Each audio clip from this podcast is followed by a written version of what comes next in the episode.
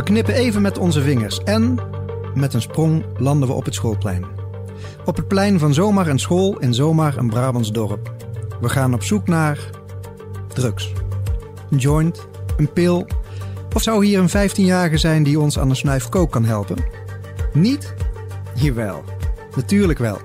Kom, we duiken in de wereld van jongeren en drugscriminaliteit. En weet, jong geleerd is oud gedaan.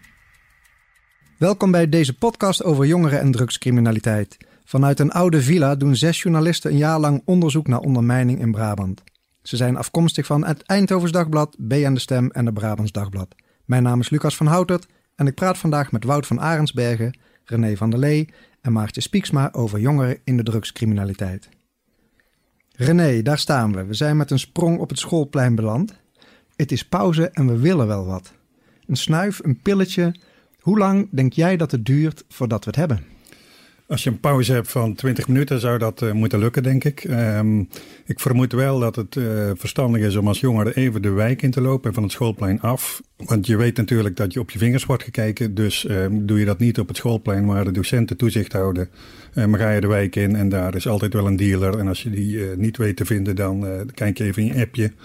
Of je belt de kooktaxi, hebben we tegenwoordig ook. De dus. Geen, geen enkel probleem. Die is niet geel met zwarte blokjes erop, denk ik. Nee, die, uh, die, die, gaan meestal op scootertjes, en, uh, maar ze zijn er wel en razendsnel. Oké, okay, Wout, je bent 13 en je wilt wat. Je rolt het drugscircuit in. En wat ga je doen? Hoe werkt dat? Nou, de vraag is hoe je er überhaupt in rolt. Um, we hebben heel veel jongerenwerkers gesproken die proberen een beetje beeld te schetsen daarbij. En uh, de redenen om daarin te landen zijn heel divers. En die bepalen denk ik ook hoe je daarmee omgaat. Uh, bijvoorbeeld als je een, een, broer hebt die je al het slechte voorbeeld geeft, dan, dan krijg je daar sneller mee te maken, dan ben je ermee bekend. Dan wil je je broer een plezier doen, uh, loyaal zijn. Dan kan het al zijn. Kom je via die broer in contact? Is het zo? Dat kan. Ja, okay. of hij doet het zelf. Dus dan is het lijntje heel kort. Um, daarnaast heb je jongeren die de bekende series kijken. Dat tot uh, een paar jaar geleden was het altijd Scarface met Al Pacino. Tegenwoordig hoor je steeds meer mokromafia. Er is een, gewoon een groep die vindt het gewoon spannend. Het zijn de rolmodellen bijna van de jeugd. Ja, zeker. Maartje, de jeugdjongens, want dat zijn er denk ik. Zijn het de jongens van de metselaar, van de werkloze, van de dokter, van de leraar, van de manager? Eigenlijk allemaal wel, maar de grootste groep komt wel uit gezinnen die het wat, uh, ja, wat minder goed hebben eigenlijk, vooral financieel gezien. Uh, maar ik heb ook wel voorbeelden gehoord van jongens op het uh, VWO die uit gewoon, nou ja, zeg maar de, de betere wijken komen, die um, gewoon voor de status en, en voor de dure kleding zich toch ook inlaten met, met nou ja, pakketjes rondbrengen of iets dergelijks. Een jongerenwerker had wel een mooie beschrijving. Hij noemde het een sneeuwbui. Hij zei, uh, boven dwarrelt het en beneden ligt het pak sneeuw. Dat was een beetje zijn metafoor om aan te geven. Ook op het hoger onderwijs heb je echt wel jongeren die zich ermee bezighouden. Maar ja, over het algemeen liggen toch de meer kwetsbare jongeren. Uh, en de kwetsbare gezinnen is het lager onderwijs, praktijkonderwijs. Die groepen. Is het, uh, is het een sociaal iets wat het bepaalt? Of zijn er, zijn er omstandigheden thuis uh, die maken dat iemand die kant op gaat? Nou, het heeft ook wel te maken met het perspectief dat sommige jongeren hebben. Uh, ik heb een paar rechtszaken bijgewoond de laatste maanden. Uh, Tilburgse jongens die in wat dan in, Tilburg krachtwijken heet. Dat zijn achterstandswijken waar uh, de gemiddelde werkloosheid hoog is, waar het opleidingsniveau lager is. Die jongens die groeien daarop, hebben vaak ook nog een allochtone herkomst. weten ook van zichzelf dat het perspectief beroerd is. Overal om je heen is drugs. Je kunt er makkelijk geld mee verdienen. Dus ja, dan, is het, dan moet je niet zo gek opkijken als jongeren voor die weg uh, kiezen. En het gekke was bij die rechtszaken, dan worden ze ter verantwoording geroepen. Dan zitten ze in het verdachte bankje.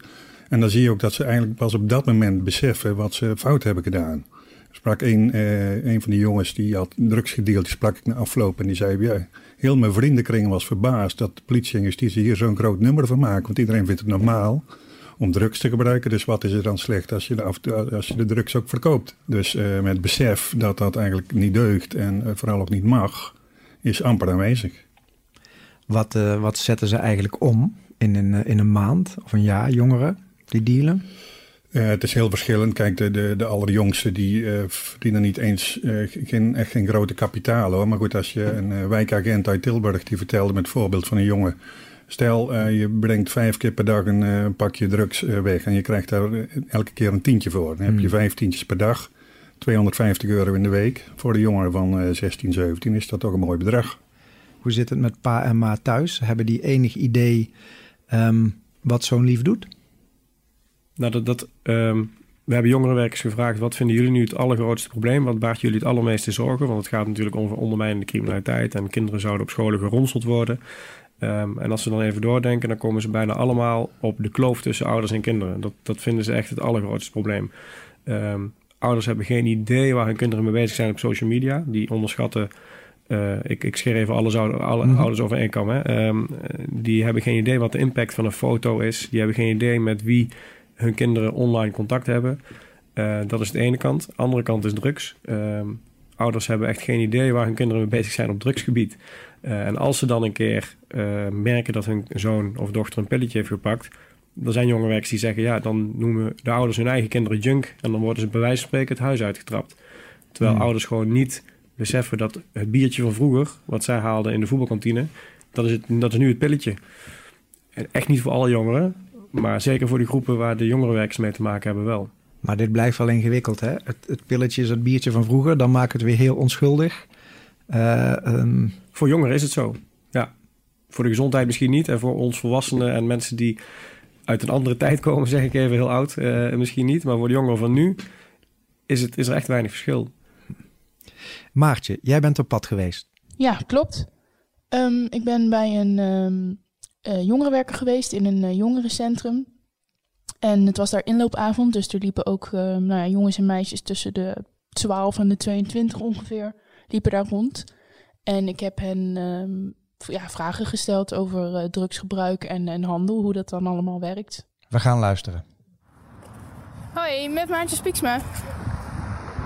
Hey, ik... Sorry? Ja, maar ik weet Nou ja, ik ben er ongeveer, maar ik weet niet... ik kan hem niet vinden. Ik ben onderweg naar een jongerencentrum in een dorp in Brabant. Het is tegen zevenen en het is al donker. Vanavond is het inloopavond in het centrum. Jongeren mogen langskomen om daar onder het toeziend oog van jongerenwerker Vic en zijn collega met elkaar te chillen. Hallo. Hallo. Ja, er zijn stiekem al jongeren die in de kou laten staan. Hoi, hey. maatje. Vic. Hallo. Binnen. Dank je. Zoals je hoort staat de muziek volle bak open. Er is een bar en een groepje jongens is aan het darten. Voor mijn interview met Vic mag de muziek even uit. Ik vertel hem over ons onderzoek naar drugscriminaliteit en ik vraag hem wat voor beeld hij heeft bij drugshandel onder Brabantse jongeren. Het is bijzonder problematisch. Het is overal te krijgen, het kost geen rol. Het is makkelijker aan te komen dan een, een glas bier. Het is goedkoper dan een glas bier. 9 van de 10 keer. En uh, ja, het is gewoon ontzettend lucratief. Dus je merkt gewoon dat veel jongeren die om geld verlegen zitten of uit een, een ja, arbeids... Uh, een, een, een, lager milieu of een nou wat, wat, wat lager qua inkomen zitten, uit zo'n gezin komen. Dat die, dat die in dit soort dingen vervallen, omdat het gewoon ja, ontzettend winstgevend is. En uiteindelijk wat, wat die jongeren allemaal willen is, is aanzien. En dat Tegenwoordig is uiterlijk vertonen is een goed goed. Um, dus je merkt uh, ja, dure schoenen, dure kleren, uh, parfum, make-up, uh, scooters. Het is ja, eigenlijk te belachelijk voor woorden, maar sommige jongeren die lopen met schoeisel rond van 600 euro. En hoe, ja, hoe kom je dat wereldje in dan? Want ehm, ja, je moet ergens natuurlijk beginnen. Je moet iemand kennen? Of, of word je echt, eh, worden mensen random op straat aangesproken? Of heb je daar een beeld van hoe dat gaat? Nou ja, de, de, de wat grotere jongens, zeg maar, die, die ronselen. Vooral de kwetsbare jonge jongeren die uh, eenzaam zijn. Um, die um, op zoek zijn naar bevestiging dat ze er mogen zijn. Uh, die wellicht een stukje respect willen verdienen. En die vinden eigenlijk alles interessant. En als dan een jongen die geld heeft, die aanzien heeft, tegen hun zegt van... Uh, goh, eigenlijk ben je echt wel een relaxe gast, anders kom een keer chillen, weet je wel. En dan bied je ze een keer wat aan, vinden ze leuk, vinden ze lekker. Nou, laat ze, dan ga je het hebben over, over inkomen, wat het, wat het verdient. 9 van de 10 keer wordt het zwaar overdreven. Zo'n jongere die raakt geïnteresseerd en die... Uh, nou ja, dan is het gewoon een inkoppertje om te zeggen... Goh, hier heb je 5 gram, weet je, verkoop maar. En dan... Uh, ja, of soms dan krijgen ze gewoon niets en dan zeggen ze... Nou, je hebt uh, tien keer heb je gratis van mij gekregen, maar het is natuurlijk niet gratis. Dat snap je natuurlijk wel. En dan in de val. Dat zijn vaak dusdanig ook jongeren die kwetsbaar zijn, die het ook niet tegen hun ouders durven vertellen. Van goh, ik, eh, ja, ik heb eigenlijk gewoon schuld bij een drugsdealer van 20 of ouder. Maar we hebben het hier over uitzonderingen, toch? Ik denk ook om te schetsen hoe schrikbarend het is, is dat ik gewoon met zekerheid durf te zeggen dat uh, iedere jongere, een leeftijd van uh, 14 en 23, minimaal één iemand kent die gebruikt of weet waar je het kunt halen. Dus je kunt in alle tijden overal aankomen. Iedereen kan dat. En heb je enig idee hoe het op scholen gaat? Uh, zijn dit ook dingen... Erg en onder de radar. Ja? Uh, wij kennen verhalen uit, uh, uit eigen hand die, waarin jongeren onder invloed van ecstasy wisku wiskundeles hebben bijgewoond, tentamens hebben gemaakt onder Ritalin, gesport hebben onder een lijnspeed, apenstoned, gewoon in de les zitten. En dan heb ik het over brugklas, tweede klas, derde klas, vierde klas. Het is echt zo jong al. Ja. Ik doe ook navraag bij de jongeren zelf. Waar haal je drugs en hoe kom je in eerste instantie aan die contacten? Even voor de duidelijkheid. Deze jongeren dealen zelf niet en sommige van hen zeggen ook geen drugs te gebruiken. Ja, als je zo, zo kijkt bijvoorbeeld hier op straat en zo, of met uitgaan, wat, wat, wat voor soort dingen worden er dan gebruikt? Nou, wat voor dingen er gebruikt wordt op stap, sowieso. Ja, de jongeren van hier, ja, pilletjes. Alleen dan wel vaak de ecstasy, ja, redelijk lichte drugs nog. Uh, door de oudere jeugd gesnoven en door de jongere jeugd ook meer de ecstasy of de MDMA. En wat bedoel je dan met oud en jong? Uh, boven de 18, onder de 18. Coke, uh, ketamine en MDMA eigenlijk vooral. Dat wordt, dat wordt tijdens uitgaan ja. gebruikt? Voornamelijk uh, wiet en uh, ook wel vaak uh, ecstasy of wat andere, ja, weet ik veel wat allemaal, maar pillen en waar je kan roken, dat is echt heel populair. En zelfs jongeren van 14, 15, die doen dat. Ja, eigenlijk alles wat je kunt bedenken kun je wel aankomen tegenwoordig. De drugs tegenwoordig een heel stuk normaler is als wat het vroeger was. En ook omdat de prijzen van het stappen een heel stuk duurder zijn geworden ja, hoe, hoe ga jij goedkoop op stap? Je moet het ergens halen natuurlijk. Heb je enig idee hoe dat dan... Uh, ja, weet ja, gewoon via straatdealers. Die bel je gewoon op en die komen langs en die geven het af en dan rijden ze weer door. En maar hoe kom je dan aan die nummers bijvoorbeeld? In eerste via, via. Dus gewoon iemand die kent uh, ja. En dat gaat dan weer door naar die en die weer naar die en zo gaat het eigenlijk ja, het hele dorp rond. En weet je dan waar zij het... Uh, waar zij het weer vandaan halen? Ja, ja, bij een andere dealer. Je denkt niet dat je daar rechtstreeks zo van de maker kan kopen. Er zitten echt wel wat mensen tussen. Ik weet wel dat sommige mensen bijvoorbeeld wiet, uh, die hebben gewoon zelf plantages thuis. Die doen dan, uh, daar hebben ze binnen of buiten wiet staan en dan knippen ze af en dan lopen mensen voor hun en dan uh, doen ze dat verkopen en dan krijgen de lopers die krijgen wat geld en natuurlijk degene met de plantage thuis die krijgt dan het meeste geld.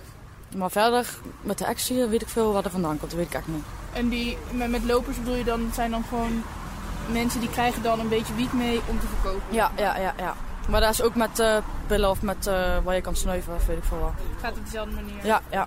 Heb je ook enig idee hoe, ja, hoe jongens er, er terecht in komen? Want je moet natuurlijk ooit een keer beginnen met je eerste verkoop. Ik denk dat het al snel gaat vanuit het karakter, de buurt waar je opgroeit. Voornamelijk hoe de mensen daaromheen zijn. En ook denk het inkomen ook wel een stuk scheelt. Ik denk dat mensen die opleven bij een gezin met een hoger inkomen minder snel erin verdiept raken dan mensen met een lager inkomen.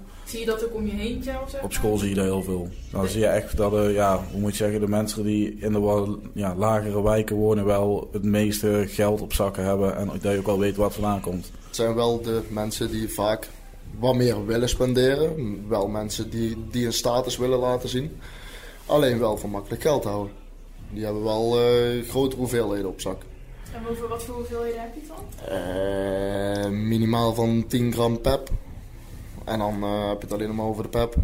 Nou, dan kun je over uh, zakken wiet gaan praten van uh, onsjes, 500 gram.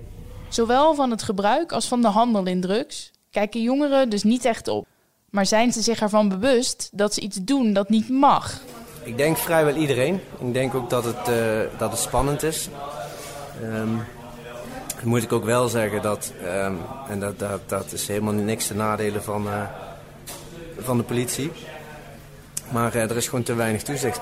Ouders weten het niet, ouders die, die, die herkennen het niet, die pikken de signalen niet op, die zijn daar ook niet in onderlegd. het politiekorps is, eh, ja, is onbemand.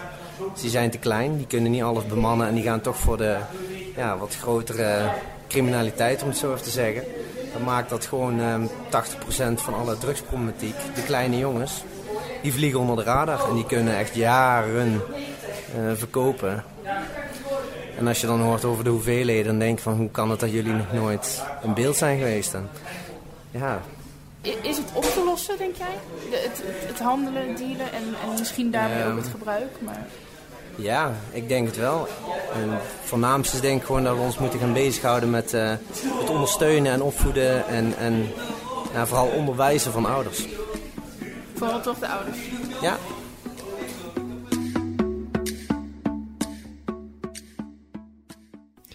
Het gekke is, als je dit zo hoort, dat het in de rechtszalen van Nederland muisstil blijft op het vlak. Eh, René, jij zit daar heel regelmatig. Jeugdrecht vindt natuurlijk achter gesloten deuren plaats. Maar wat krijg jij nou mee van veroordelingen van jongeren wegens drugscriminaliteit? Ehm, inderdaad, bij de kinderrechter, dat, eh, dat, daar hebben we wat minder zicht op. Ehm, als het gaat om eh, kinderen van 18 jaar en ouder, dan, eh, of jongeren van 18 jaar en ouder, dan zie je toch wel heel regelmatig dat, ze, dat ze voor de rechter moeten komen. Ehm, wat dan de discussie is van, goh, zijn die straffen wel, wel hoog genoeg? Want als je nou, eh, als je de deur uitloopt met, met een voorwaardelijke straf of met een taakstraf, dan, ehm, nou, dan is de kans natuurlijk een stuk groter dat ze de volgende dag weer beginnen.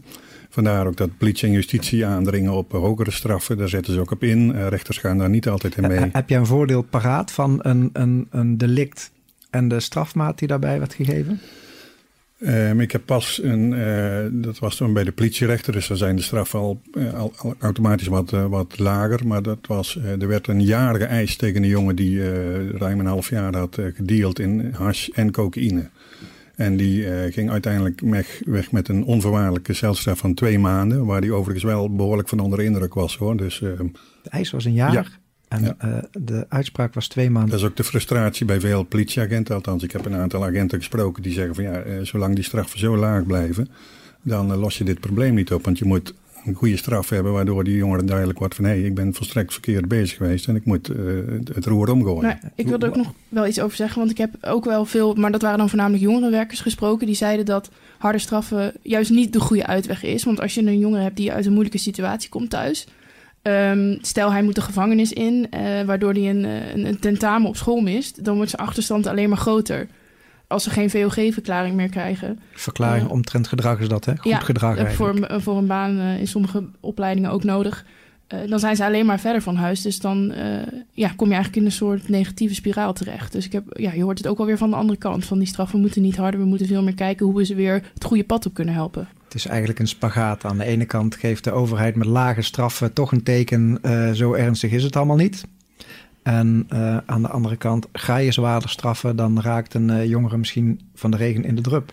Maar, maar wat Maartje zegt klopt, maar het geeft meteen de complexiteit van het onderwerp aan. Want we hadden het net ook even over dealers en, en, en dat jongeren niet de ernst van, van inzien van wat ze doen, als het al ernstig is. Ehm, maar ja, is een jongen die voor vijf vrienden een pilletje haalt, is dat een dealer? Of is Nou, dat zeg het, jij het maar.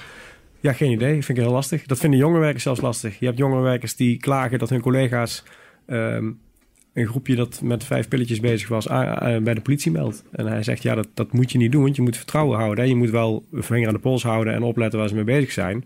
Maar als je jongeren tegenwoordig voor een paar pilletjes bij de politie gaat aanmelden, dan kun je je werk niet meer doen. Zitten jongerenwerkers en eh, politie, zitten die eigenlijk op één lijn bij de aanpak?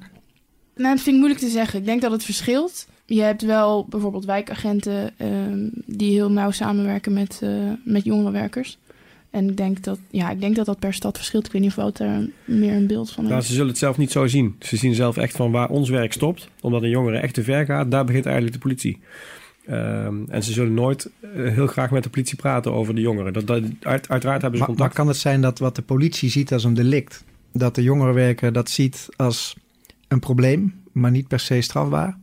Nou, in een, in een bepaald grensgebied wel. Ik denk niet dat de jongerenwerker heel veel meer zal tolereren. Maar een enkel pilletje... Ja, Ja, nee. misschien over wat, je- wat jij net zei. Als je inderdaad ehm, een, een jongen hebt die voor zijn vrienden pilletjes haalt of weet ik veel wat. Dat is wel, ja, misschien voor jongerenwerkers dat die de, omdat die meer in de belevingswereld van de jongeren zitten. En dat beter begrijpen dat het normaal voor hen normaal is. Ja, het grote verschil zit hem in de vertrouwensrelatie. Jongere werkers proberen een hele andere band uh, op te bouwen met die jongeren. En, en, gewoon vertrouwen te winnen. En dat doe je niet door ieder akkefietje maar te melden. Dat, dat kan niet.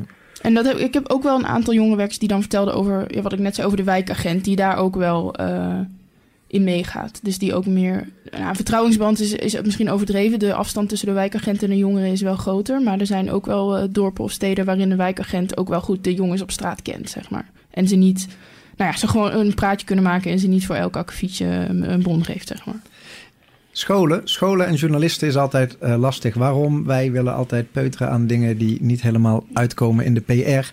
En scholen zijn erg afhankelijk van hun PR voor de aanwas van leerlingen. Jullie zijn langs scholen gegaan, uh, waren jullie overal welkom en gingen overal de luiken open? Of is het een moeilijk onderwerp? Moeilijk. Weinig ja. respons. Dat was lastig. We zijn, we zijn wel op plekken geweest, maar het kost in sommige gevallen echt een kwestie van weken. Een mailtje sturen en nog een keertje appen en nog een keertje bellen en nog uitleggen wat we gaan doen. Anonimiteit garanderen. Uh, ja, dat viel niet mee. Ik ben op de Kobbehagen uh, MAVO in Tilburg geweest. En die zijn echt de prijzen voor de openheid die ze, die ze aan de dag leggen. Uh, die vinden ook dat hun verantwoordelijkheid niet ophoudt bij, bij de schoolpoort. Die vinden ook dat ze verantwoordelijk zijn voor alles wat er in die wijk gebeurt. Tot op zekere hoogte natuurlijk, want ze kunnen niet iedereen redden. Daar zijn ze niet voor. Maar ze zien wel in, en vind ik, vind ik echt heel bewonderenswaardig, van dat zij uh, uh, van groot belang zijn in, uh, in het leven van de jongeren die zij binnen de poort hebben. Doen ze ook iets? Ze gaan in gesprek met ouders, ze signaleren dingen. af en toe halen ze de politie bij als dat niet anders kan. Het laatste wat ze doen is de jongeren van, van school trappen, want het is vaak toch ook de laatste reddingsboei die een jongeren doet, hè? Ja. ja, dus... Um, maar ja. jij zegt ze gaan in gesprek. Zijn dat docenten? Is dat de rector? Hebben ze daar speciale medewerkers Ze hebben een speciale medewerker aangeschaft die, uh, die langs gaat. Bij, die, die is meer buiten de school dan, uh, dan op school zelf. Um, tegelijkertijd dat ik dit vertel, dit is ook de uitzondering op de regel. Want de regel is dat scholen toch zeggen van nou, um, we doen wat we kunnen, maar buiten de poort, daar, daar zijn wij niet van. Dat zijn anderen. Maar... In ons fijne land is altijd een oplossing voor alles en die heet politiek. Nou, dat is een beetje cynisch. Maar als we uh, wat niveaus in de politiek afgaan, dan beginnen in Den Haag. Grapperhaus, minister van Justitie. Hoe staat hij hierin? Hij heeft onlangs nog na, na de moord op advocaat Wiersum... heeft hij nog geroepen dat er ook meer uh, ingezet moet worden op preventie. En dat onder andere jongerenwerkers daar dus een grote rol in spelen. Maar dat je dus um, niet alleen de criminelen moet aanpakken... maar ook moet zorgen dat uh, jongeren niet het criminele pad opgaan. Dan kom je altijd uit bij de vraag: hebben we genoeg jongerenwerkers in Nederland? Ja, daar, valt, uh, daar zijn de meningen ook over verdeeld. Jongerenwerkers zelf vinden over het algemeen van niet. Um... Ik denk wel dat, er, dat je kunt zeggen dat, dat, dat het aantal jongerenwerkers wel wat toe zou mogen nemen. Want uh, we spraken jongerenwerkers die zitten in een kleine gemeente met een stuk of vier, vijf middelbare scholen. En hij moet zijn tijd zo verdelen dat hij niet op alle scholen uh, terecht kan. Of uh, geen tijd heeft voor alle scholen bedoel ik. Dus hij kan er drie van de vijf bezoeken. Twee moet hij noodgedwongen laten liggen. En dat zijn dan de scholen met het iets hoger onderwijs. Omdat daar de doelgroep misschien iets minder prominent aanwezig is. En jongerenwerkers zeggen eigenlijk dat ze het liefst al zouden aansluiten bij de jeugd op de basisschool. René, jullie zijn er diep ingedoken. Als jij nou kijkt naar um, de oplossing hiervoor. Hoe moeten we de toekomst in? Uh, meer jongerenwerkers, is dat hem? Uh, de afdeling makkelijke oplossing is al lang gesloten. Heb ik wel eens ooit iemand horen zeggen. Dat geldt ook hier. Uh, het heeft vooral toch ook te maken met, met het scheppen van een beter perspectief voor de jongeren. En ook in, in die wijk. Hè? Want we hebben, we hebben het nu heel veel over jongeren. Maar het gaat vooral ook over die mensen die in, in achterstandswijken wonen. Mm-hmm.